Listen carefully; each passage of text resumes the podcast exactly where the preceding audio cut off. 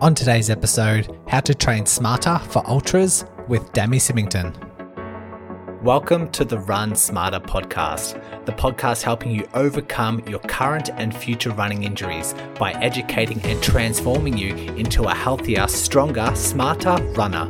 If you're like me, running is life, but more often than not, injuries disrupt this lifestyle. And once you are injured, you're looking for answers and met with bad advice and conflicting messages circulating the running community. The world shouldn't be like this. You deserve to run injury free and have access to the right information. That's why I've made it my mission to bring clarity and control to every runner. My name is Brodie Sharp. I am a physiotherapist, a former chronic injury sufferer, and your podcast host. I am excited that you have found this podcast and by default become the Run Smarter Scholar. So let's work together to overcome your injury, restore your confidence, and start spreading the right information back into your running community. So let's begin today's lesson.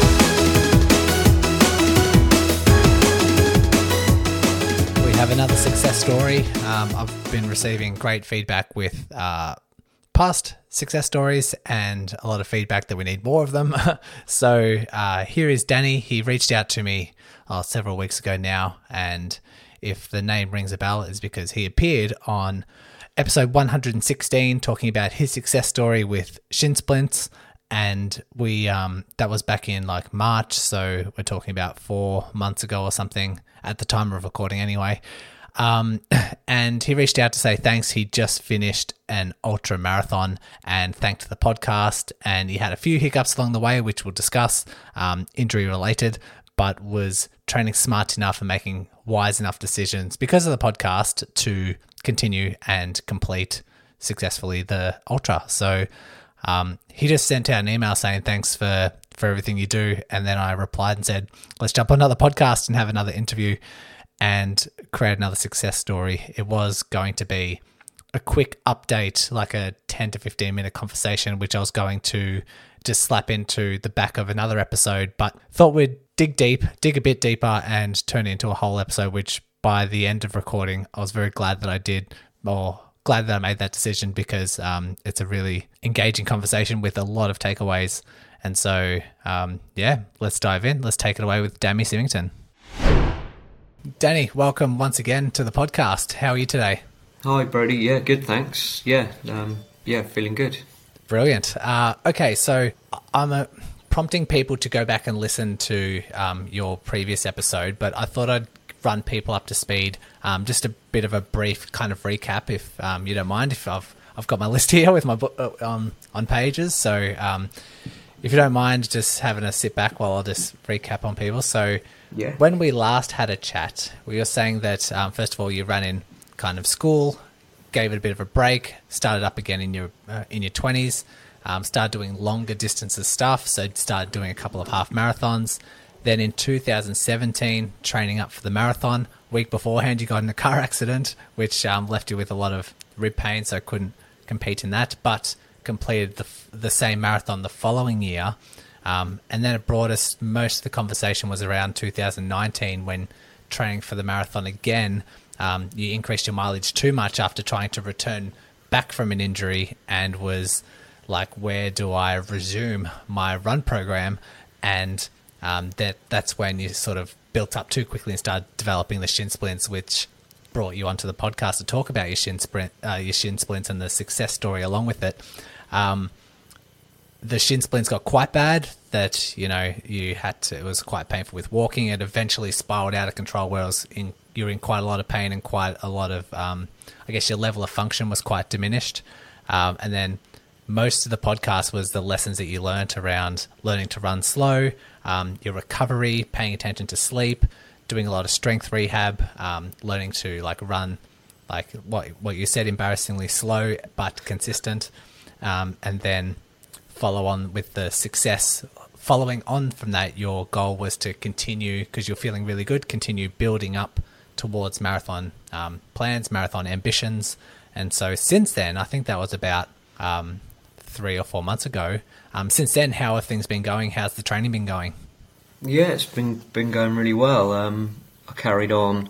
I was when we spoke last. My plan was to sort of run a unsupported marathon distance, and that's what I was training for. But as lockdowns here started to ease, there started to be more races come available, and so I signed up to a 50k um, after a couple of beers one evening. It seemed like a good idea at the time, and as you do, yeah, yeah, and set up a charity page at the same time for a, a charity called Papyrus, which is a young person suicide um, charity in the UK. Yeah, just to add a bit of um, motivation to it, and, and I thought I'd just carry on with my training and tweak it, tweak the plan slightly to add in a few longer runs and see how I got on. Wow. So, yeah, decided to build up ambition, but then build up motivation along the same way. So, obviously, like a 50k, like you said, um, 50k trail ultra, very challenging, but then also sparking up the motivations with a uh, with raising money for um, a youth suicide charity, which is yeah a great thing. I always recommend if someone can't find a lot of mo- motivation, then make the motivation. You know, it's very easy to generate motivation if you have the resources. So commend you for doing that. Um, okay, so building up your marathon um, or ultra mileage, how was the body handling it? It was it was handling it all right. I was uh, following sort of a, a, basic marathon plan. It's um, a UK health company called Bupa. It's it's on the internet. Bupa Beginners Marathon Plan. It's four runs a week with a long run uh, on a Sunday.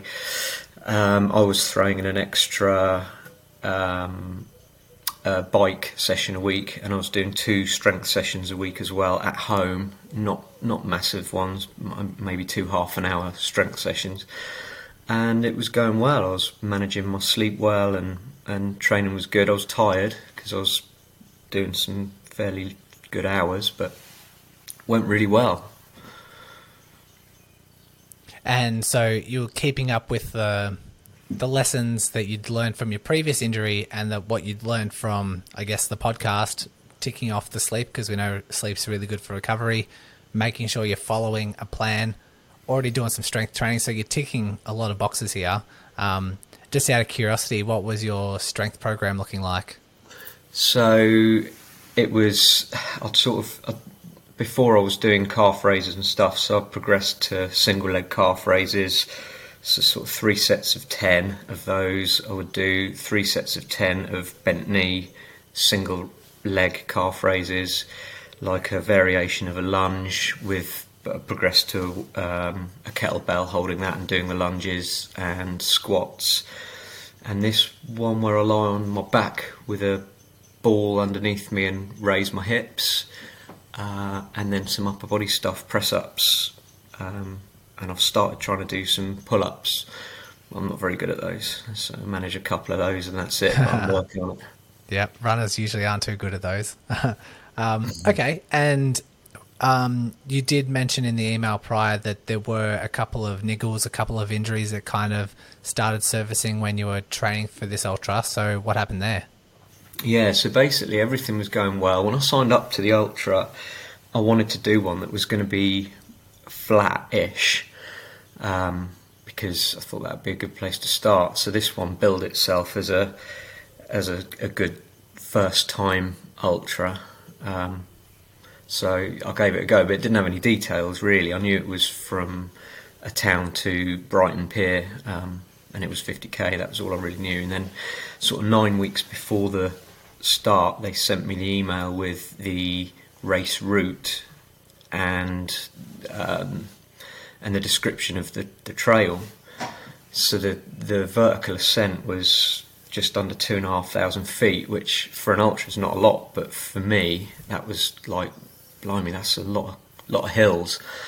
And when you looked at where they yeah. were, it was it was all half marathon distance was fairly flat, and then it, it basically climbed and dipped for ten miles, which takes you to full marathon, and then you had five miles of fairly downhill to the finish. Um, and it was also the, the the other thing that flagged up a bit of a worry was the fact that it was it said it was firm underfoot, but the trail is known to be really muddy if the weather was bad previous. So I sort of had a few doubts about my running footwear because I I wear Adidas Ultra Boost. That's what I've worn for years, and they're a road shoe with a lot of cushion and no grip at all. Okay, so you've you've got this course description a couple of weeks beforehand, and it wasn't really what you were expecting in terms of um, elevation or preparing for such a such a elevated kind of route. So what happened? So I thought I'm going to go and smash loads of hills. um, yeah, and, okay. um, that's we're lucky where we live. We we live. It's really hilly. I mean, all of my runs involve a few hundred feet of of climbing in them. You can't leave the house and run for more than a mile without going uphill. But there are some really really hilly sections that are a little bit further out. So I just went and did those, and I, I hadn't give it much thought. I hadn't really thought about the amount. I hadn't counted the hills as load. Um, I was watching the load as in my mileage increase, perceived effort in the runs, but I didn't count the hills as load. And I reckon it was probably two weeks. Within two weeks, my overall ascent had gone up by thousands of feet in the two weeks, and I started developing a bit of knee pain in my left knee. And one particular run, I came home and it was not so much the uphills, but the downhills, trying to run the downhills that were incredibly steep. About an hour after the run, my left knee was really painful, and I thought, oh, shit, I'm gonna have to, I'm not gonna be able to run on this for a bit. So I uh, took two full days rest. Um, I mean, when I say rest, rest of running, because my job's active, so I'm walking. Probably doing 10,000 steps a day every day but I took my two days off, and then in that two days started to do some, I think it's isometric holds, like um, flat back on the wall holds, and to try and strengthen my knee, um, and then see how that went from there. Just quickly chiming in here to let you scholars know, I have just updated my five day injury prevention challenge. This is one email per day for five days, learning new concepts and diving into the science on how you can reduce your risk of injury. The sign up link is in the show notes, so fill in your details and I'll be waiting for you in email number one tomorrow. So, how long until the race before you started doing these hills? Because um, you were saying before that you got the course description a couple of weeks before event day, is that right? I think no, it was it was a good nine weeks before. Must have been nine weeks before. Okay. So I was, I peaked yeah. in my training a little bit too early. Really, I'd got to the point where I'd done my long run, which was 21 miles, 30ish, 35, 35 k, something like that. And my plan was that I was going to. They always say in these, all the advice I'd read had said if you can get a couple of long runs in at 70% of the race distance, then that'll leave you in good stead. So I thought, well, I'll build in a couple of those 21 mile runs and I'll be great. But once I'd done that long run, my it's almost like I'd peaked and I was tired after it for a couple of weeks. Um, and yeah, my fitness on my watch said my fitness said it was starting to decline, and I was I'd peaked, and so I think I peaked a bit too early, really. But so from that nine weeks, I had probably after the injuries, I reckon three or four good weeks before the run. So I had four weeks or so of not doing a great deal. Okay, so nine weeks out, started smashing a whole bunch of hills. A couple of weeks in, started getting that knee pain, that grumpy sort of knee pain, um, which makes a whole lot of sense because, especially if you're talking about a lot of downhills, particularly running low. Well, I guess if we're talking about uphill, you change the angle of your knee, like you produce force at a different knee angle when you're going uphill, and so that accumulates a lot of knee load on the, the kneecap. But more importantly, when you're running downhill, just gravity just has such a high impact on the body. You know, we think of every step that you take on the flat is two to three times your body weight. As soon as you go downhill, that all amplifies so much because there's so much gravity, so much pounding on the ground. And if you are repeating that, like you said, you didn't really count, uh, you didn't really regard hills or factor in hills into into your load. It was mainly just the mileage and mainly just like the overall um, distance and duration. Um, but yeah, it has a huge, huge spike. So it's probably a good lesson for listeners to hear as well. Um, and what I like to hear is one, you didn't completely rest. You said you've rested from running, but you're still staying quite active. But you also um, started implementing some isometric, say, wall sits, just to restore or preserve some level of strength while this was being quite um, annoyingly sore. Um, can you describe exactly where the pain was? Yeah, it was. It was sort of in the middle. It it wasn't a sharp pain. It was a it was a throbbing pain, almost near the top of the kneecap, but deep. Would you say it's kind of like had the sensation of being underneath the kneecap? Yeah, yeah. It wasn't surface. It felt deep. Um, and I've had other knee pain since on the sides that um, are just directly after the run that were very different. But this was deep and central and it and it hurt within an hour of finishing that run, and that pain didn't really go away for I'd say 48 hours. I was I was bad the next morning, and but I could walk on it. It wasn't it wasn't sort of it didn't blow up or anything like that. It was just sore sore enough that I knew I shouldn't be running on it. Okay, so talk us through the the stage of like implementing some isometrics and implementing some low level strengthening exercises to returning, I guess, to pain free running or returning, preparing more for that ultra. Um, how did you progress? How did you reintroduce your running? How did you progress the strengthening? Um, those kind of steps. So, I first of all I wanted to find out what hurt it and what didn't. So I tried a few different things like lunges hurt it. So I thought I'm not going to do them. So I scrapped my strength training pretty much all together for the first couple of weeks um, but straight away, I was doing the wall sits, and I was doing that countless times a day at work. I would do it whenever it popped into my head because they didn't hurt at all, and I knew that was going to be good for it. And uh, squats didn't hurt it, so I was doing those carefully again multiple times a day. Um, and then, sort of, I think it was day three, I tried the sort of walk run and then every day after that, I was doing a little bit more to build it up. Um, the walk run was, I took, I went to a field, a flat field, so I cut hills out altogether. Went to a field and and walked a bit, ran a bit, and the pain was there, but it wasn't increasing. It was around like a two out of ten, so I knew that was all right. And monitored how it felt the next morning, and it it wasn't wasn't getting any worse. So I carried on pushing it to that point increasing the mileage and and um, getting back up to some sort of normal mileage.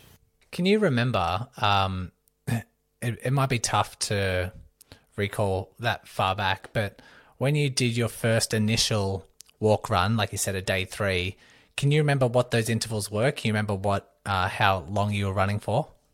Uh, it was a football field, and I was walking round the outside of the perimeter of it. So I would walk one stretch, I would walk the short stretch, the goal end, then jog the length of the pitch, which was probably a, maybe a minute or so, and then 30 second walk, minute minute jog down the other side, and I did that for I did that for about 10 minutes, and it did the first time I did it, I could feel that by the end of that, and I said, okay, that's enough, and then walked back home, which was five minutes from where I started. Mm. I think it's worth knowing, like in that particular phase, because um, I I go through this all the time when I'm injured, trying to find a really light point, a really good starting point that um, you don't want to irritate things and kind of take a step back. You want to find a point where you're not totally like overwhelming that whole injured site and if you just do enough where, okay, during it's low levels of pain, but it's not getting worse, and then you cut that run short before it starts getting worse, then you're being proactive rather than taking a step back. And so mm. um, that's a that's a really nice system running around the, the soccer field. And um, yeah, it's it's almost knowing when to stop because mm. people are like, oh, I feel good it might be a two out of 10 pain, but it's not getting worse. But instead of going for 10 minutes, they go for 20 minutes or 25 minutes, yeah. and then they're it, it turns into a bit of an ache and then it turns in like a bit sore for the rest of the day and they're not if they made that decision to continue they're not being proactive they're not it's now taking a step back rather than moving forward so um, a lot of runners would have it will require a lot of control for them to stop at 10 minutes and go back home and then try mm. a little bit more the next day but that's exactly kind of what we need to do based on the irritability of the the injury because then the next day you can do 15 minutes if it feels fine, and then a couple days later you can do 20 minutes, and you quickly mm. um, build back up. But it's never going to get that. It's never going to progress that quickly if you continue just to push it until it gets sore, and then go home. Um, so that was really nice. So I guess these decisions that you're making are these ones that you have learned through the podcast, or are these things that you've were you following any medical advice? Were you seeing a physio or um, anyone on your rehab team? No, I, it's it's totally from from what I've listened to on the podcast, and um, I had your email on on speed dial ready because I was just expecting that I wouldn't be able to manage it, and I thought, well, the time is going to come. And I it will at some point, um, but. yeah, I, I, my mileage didn't drop. That was the good thing. I, it, sorry, it did drop, but I didn't stop running. I initially took two days, and that seems to be whatever my niggles are take two days rest and then start trying to strengthen that area as long as it's not hurting to do that, that whatever exercise I choose to do. Um, but my for the for the knee that week I still managed with total with the runs I managed about seven miles over the course of that week. So over the last year with all the niggles I've had, I haven't had a full week off running in, in over a year now using those sort of. Yeah, principles. well, that goes back to your. Um, the lesson that you said last episode was consistency, like just trying to do a little amount. You can do an embarrassingly slow amount, but as long as you remain consistent, that's the um, it's it's a, a good crucial component of you know rehab and actually moving forward and being um, yeah being proactive. As you slowly built up, was the pain levels were they staying at like a two out of ten, and then you continued to move forward? Um, or did symptoms start to ease as you built up your mileage? Yeah, they basically it it, it basically disappeared over the course of I can't even remember, probably a month. Um, the problem is we were getting quite close to the race then, so I had a bit of taper tantrums where things were popping up and disappearing almost in within a few hours. I'd think about something and something else would hurt and it sort of brings me on to the next the, the next niggle that I had that was off the back of that was so basically when we spoke last I said to, to one of the cures from cures but one of the things that helped me I think helped me with my shin splints was the the orthotics that I had um, and I knew I was after speaking to you last time I knew I was, should be coming up with a plan to get out of those at some point so I thought, well, it, it, wasn't a good time to try and do it while I was midway through in a high mileage uh, plan for this for this race. So I thought I'll just sit back and, and sort it out afterwards. But when I tried to buy some shoes for the for the event, for the off road event, the orthotics were just they weren't comfortable in any of the off road shoes. I guess because the the, the running the part of that sole is thinner than a than a big flat cushioned running road shoe. So I thought it was probably not sensible to transition out of those and into a new pair without the orthotics in. So I thought I'll just do the race in the in the um, road shoe. But then when I had the knee injury and I was starting back from base, I thought, well, maybe this is the time to try and get out of the orthotics at the same time. Don't know if that was sensible or not, but that's what I did. So starting with that, I just took them out. So basically, I my work shoes, I recycle my old running Adidas. So when they're no good anymore, I wear them to work. So they transfer the orthotics into them. So I stopped putting them in those first for the first while I was in that part for the three or four days where I wasn't doing a lot of running. I took the orthotics out at work and actually went barefoot at work for for that full week, and my feet felt fine. They were they were great. I was uh, working in a house with hard floors, and I just had my socks on. Um, and then when I'm at home, we've got hard floors, and I never wear shoes anyway, so my feet didn't get too weak over that year that I wore the orthotics. Um, so then I was trying to work out how to transition out of those in my running shoes and get into my trail shoes. So when I was doing my short intervals, I was doing those in my new trail shoes without the orthotics in, but I would keep the orthotics in for my long runs on the road in my road shoe, if that makes sense. And um, so you're saying that a new injury arose because of that? Yeah, well, it everything started niggling, um, and I don't know if it was the fact that I was paranoid that I'd so I'd sort of transitioned out of out of the orthotics, and I was doing some. I was trying to work in my new run, my new trail shoes. So I was doing a. It got to a point I had a backpack on. I was taking my trail shoes with me, running the first half of my runs in my road shoe, and then putting the trail shoe on for the last couple of miles. And I was trying to build it up nice and slow, which worked. But I started to get shins again. I started feeling them, and I don't know if it was just in my head because I knew I didn't have the support in my shoes anymore. I was getting knee niggles, but in different places, hip niggles, nothing that was um, nothing that was definite, but it was enough to put a bit of doubt in my head. Um, so I made the choice to. I don't know what something had happened and I'd made the choice to put them back in. I had a little panic and thought, right, next time I run, I'm going to put the orthotics back in because everything's nothing's feeling right any of the time. Put them in and went and ran for 45 minutes. This is after having the orthotics out of the shoes for about three weeks, and the bottom of my feet were in agony when I finished. Um, actually, it was probably that night and in the morning and it, from my inner heel to my toes on both feet, it felt like I'd been beaten with a stick, and I thought I'd damaged my plantar plate or something from running in just hammering them in those rigid orthotics without building back up to it. So I thought, oh, there's another another injury. Um, mm.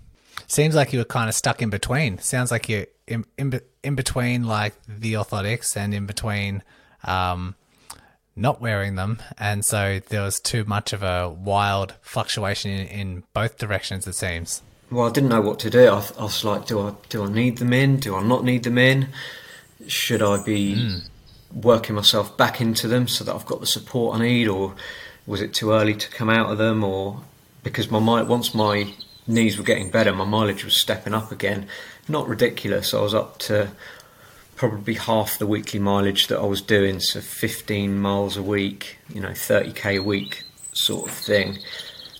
But I'm, I, and then yeah, when the when I woke up with that foot pain, I thought it was like a plantar fasciitis or something, but then I remember in one of your podcasts, a diagnosis of that was the first few steps of the day would be really painful and it would ease quite quick, and this was actually just really painful constantly for um, for hours and hours of the day. And I sort of thought maybe mm. it's just a trauma of the hard insole from getting my feet were getting used to being in a soft shoe again or, or and barefoot and then I put that rigid insole in and hammered my feet for 45 minutes and it was just going to take a little bit of getting over.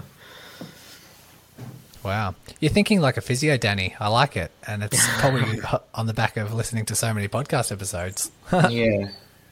Yeah, um, but you know, I'm, I'm glad I, I, I, stuck with it and and kicked them out, and I've got them in case I need them again. But I think a lot of it was sort of tamper ta- uh, taper tantrums, and um, you you become when you're in those sort of two or three weeks before, and the mileage is dropping, you become so so aware of of your body and your legs, and so panicked that everything is going to be an injury um, and I think a lot of it, a lot of everything that happened was because of me making rash decisions and panicking about the route or panicking about the surface of the road I was going to be running on or my shoes or yeah, I just my head was in overdrive. So how was the body feeling like the week prior or just like closely leading up to the the ultra event? Um, it was all right. Everything had settled. As I say, I was once I'd sort of figured out in my head that a lot of it was probably in my head. Once once I'd dealt with my knee, and my feet were back in tow because that took another a week of really slowly building back into it because um, I'd I'd hurt them quite badly, um, and I'd realised that my shins weren't shin splints coming back because in the morning I'd wake up and there'd be no symptoms at all, and there were no symptoms when I was running. It was just when I stop and think about the run and think about my legs, then all these little niggles would pop up. But but no, felt felt mm, all right leading up to it. I felt a little bit undercooked. Thought I could have probably done if I'd peaked a little bit closer to the event, it would have been ideal. But I was still rack- I was back up to 20 mile weeks just before, and then I sort of did a bit of a reverse taper. Really, I, I didn't really taper because I didn't have a lot to taper from um, because I'd had that period of yeah. five or six weeks of low mileage. Hmm. I guess it's um, worth no- noting as well that training for a marathon, training for an ultra, there will be niggles. Like you put your body through so much, and yeah. there's so much mileage involved that sometimes like niggles arise. Sometimes a, little, a few sore spots here and there arise, and it sounds like you're paying very close attention to distinguishing between injury and just these general niggles and it seems like uh, I don't want to put words in your mouth, but it seems mm. like you you gave yourself permission to continue because you were evaluating it the next day and seeing that symptoms weren't worse and um, you're actually bouncing back okay, and then sort of took as permission to continue. Would that be right? Yeah, definitely. Yeah, yeah. And you've with these things, you I heard another on on another podcast the the oh, I can't remember the name of it. The um, that's running podcast that Paddy on there said we're mm-hmm. talking about tapering in there that you've got to look at these things and acknowledge them and then try to stop thinking about it because if you focus on these things for too long and that sort of stuck with me a bit it was and that's kind of what I was doing I was focusing too much on them like take note of it and then put it to the back of your head and crack on um, yeah. yeah. and I was um re-listening to Rachel Zoffness, the um, pain specialist. I was re-listening to that episode yesterday, and she highlighted that pain dials will turn up when you start focusing on it. Like pain increases when you focus on a particular area, and it decreases when you're distracted. And so, mm. um, I guess peaking or getting closer and closer to the event, you're paying closer attention.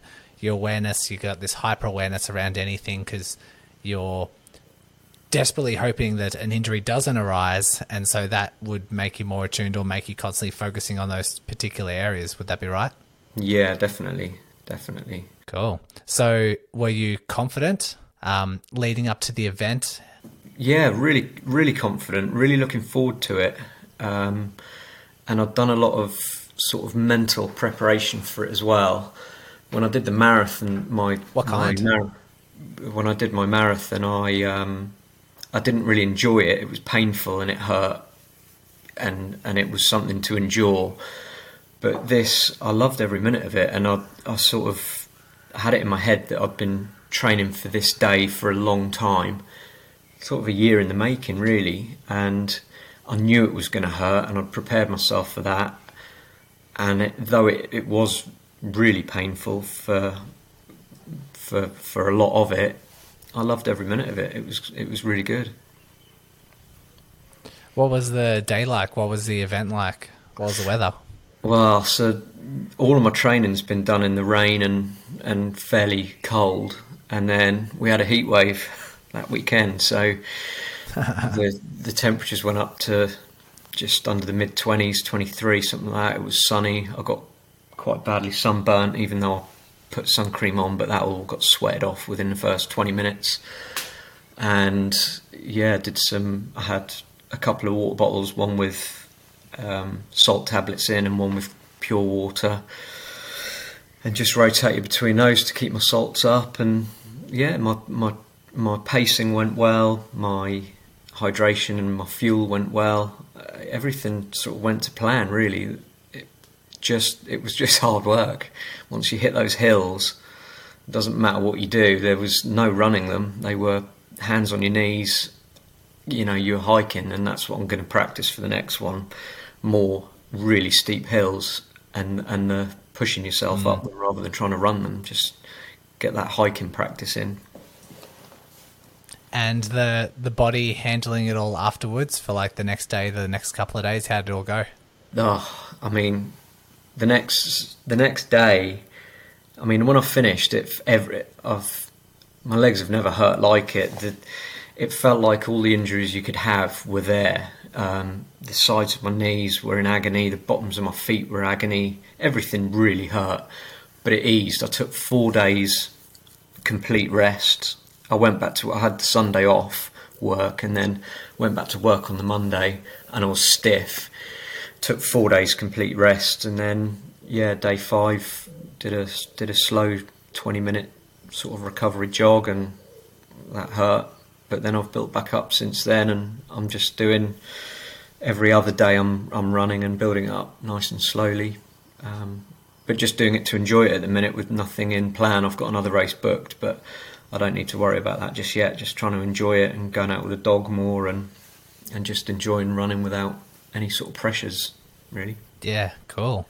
Last time you were on the podcast, as a couple of takeaways, you had um, you increased your cadence, which was a, a profound kind of change that you had the the other tip you said was to learn to slow down, and the other thing that had a profound impact on you was widening your your stance, your your running um, step width. Um, as we're finishing up this episode, do you have any other tips, any other takeaways, or any other bits of advice that you'd have for runners that are listening? Um, I mean, yeah, all of those things I still implement. I and and that works well. It feels like I've found a a new running style really with with with that. My cadence is higher. I was striving to that 180 because that's that was that magic number but I've learned since then that actually it doesn't necessarily have to be 180 and I've settled around 170 and that feels natural. It doesn't feel like I'm pushing to do that so that that that's that's really good, and I've stuck with that and slightly widened my steps. So I'm not crossing over, and I've stuck with that as well. And obviously got rid of my orthotics, and and and that's really helped. So so yeah, those things are good, and and leading up, the only bit of advice really is when you don't change anything drastically ever in running because it never works. Everything has got to be gradual everything has got to be gradual. Otherwise, you you're really going to take a risk of getting hurt.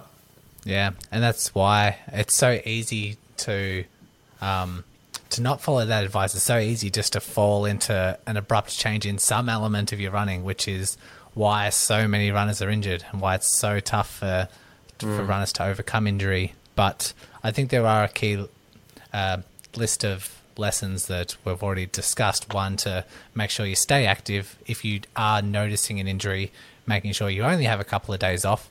You resume at really low amounts just to assess and see how the injury goes.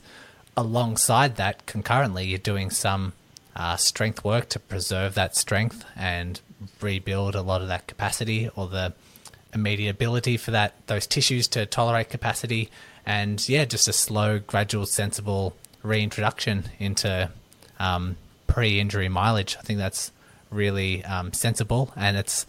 I know I always say it, but when it comes to preventing running injuries, we can't get that that risk down to zero. We just can't do it. We could make all the sensible decisions in the world, but there's still a little bit of a risk. We can reduce the risk, but it can't get down to zero. And so, where that power really comes in is um, that smart training and where running smarter really comes in is when an injury does arise, it's knowing exactly what to do day one, day two, day three, so that you can overcome it quite quickly.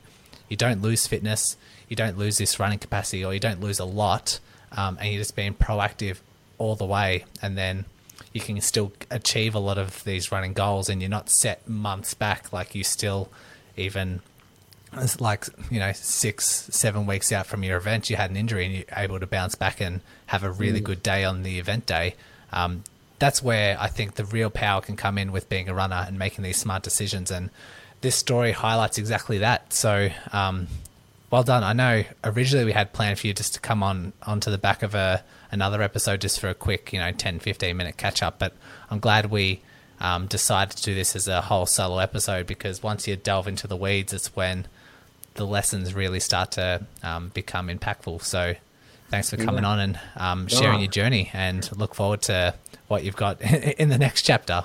Yeah, no, thank you for having me on. The, one of the episodes actually that that really resonated this time, I thought was worth mentioning, was the Tim Branson Branston um, episode with feet. I mean that that was a real eye opener with regards to getting rid of the orthotics and um, realizing how important your feet are and foot strength is it's it, it's the sort of start of every start and end of all of it really. If if your feet aren't right then nothing's going to be right above it. So. Yeah back in the early days i reckon that was episode 15 or something like that. That's um yeah re- really putting it back in um the history books of the the podcast. I um um, a link in the show notes to people with that one, but I'm pretty sure it's 16 or 17, one of those episodes. Um, so give that a listen. Um, well done, Danny. Congratulations. Um, how much money did you end up raising for the, the charity? Uh, just under £800, just over £800. So, yeah, it's good. Great. Really good. Yeah. Well done, mate. Your, your heart's in the right spot. Your, your head's in the right spot, and you're um, making waves in the, the running community. So, well done. And, uh, yeah, once again, thanks for coming on. Awesome. Thank you very much. And that concludes another Run Smarter lesson. I hope you walk away from this episode feeling empowered and proud to be a Run Smarter scholar. Because when I think of runners like you who are listening, I think of runners who recognize the power of knowledge, who don't just learn but implement these lessons, who are done with repeating the same injury cycle over and over again, who want to take an educated, active role in their rehab, who are looking for evidence based long term solutions and will not accept problematic quick fixes. And last but not least, who serve a cause bigger than themselves and pass on the right information to other runners who need it. I look forward to bringing you another episode and helping you on your Run Smarter path.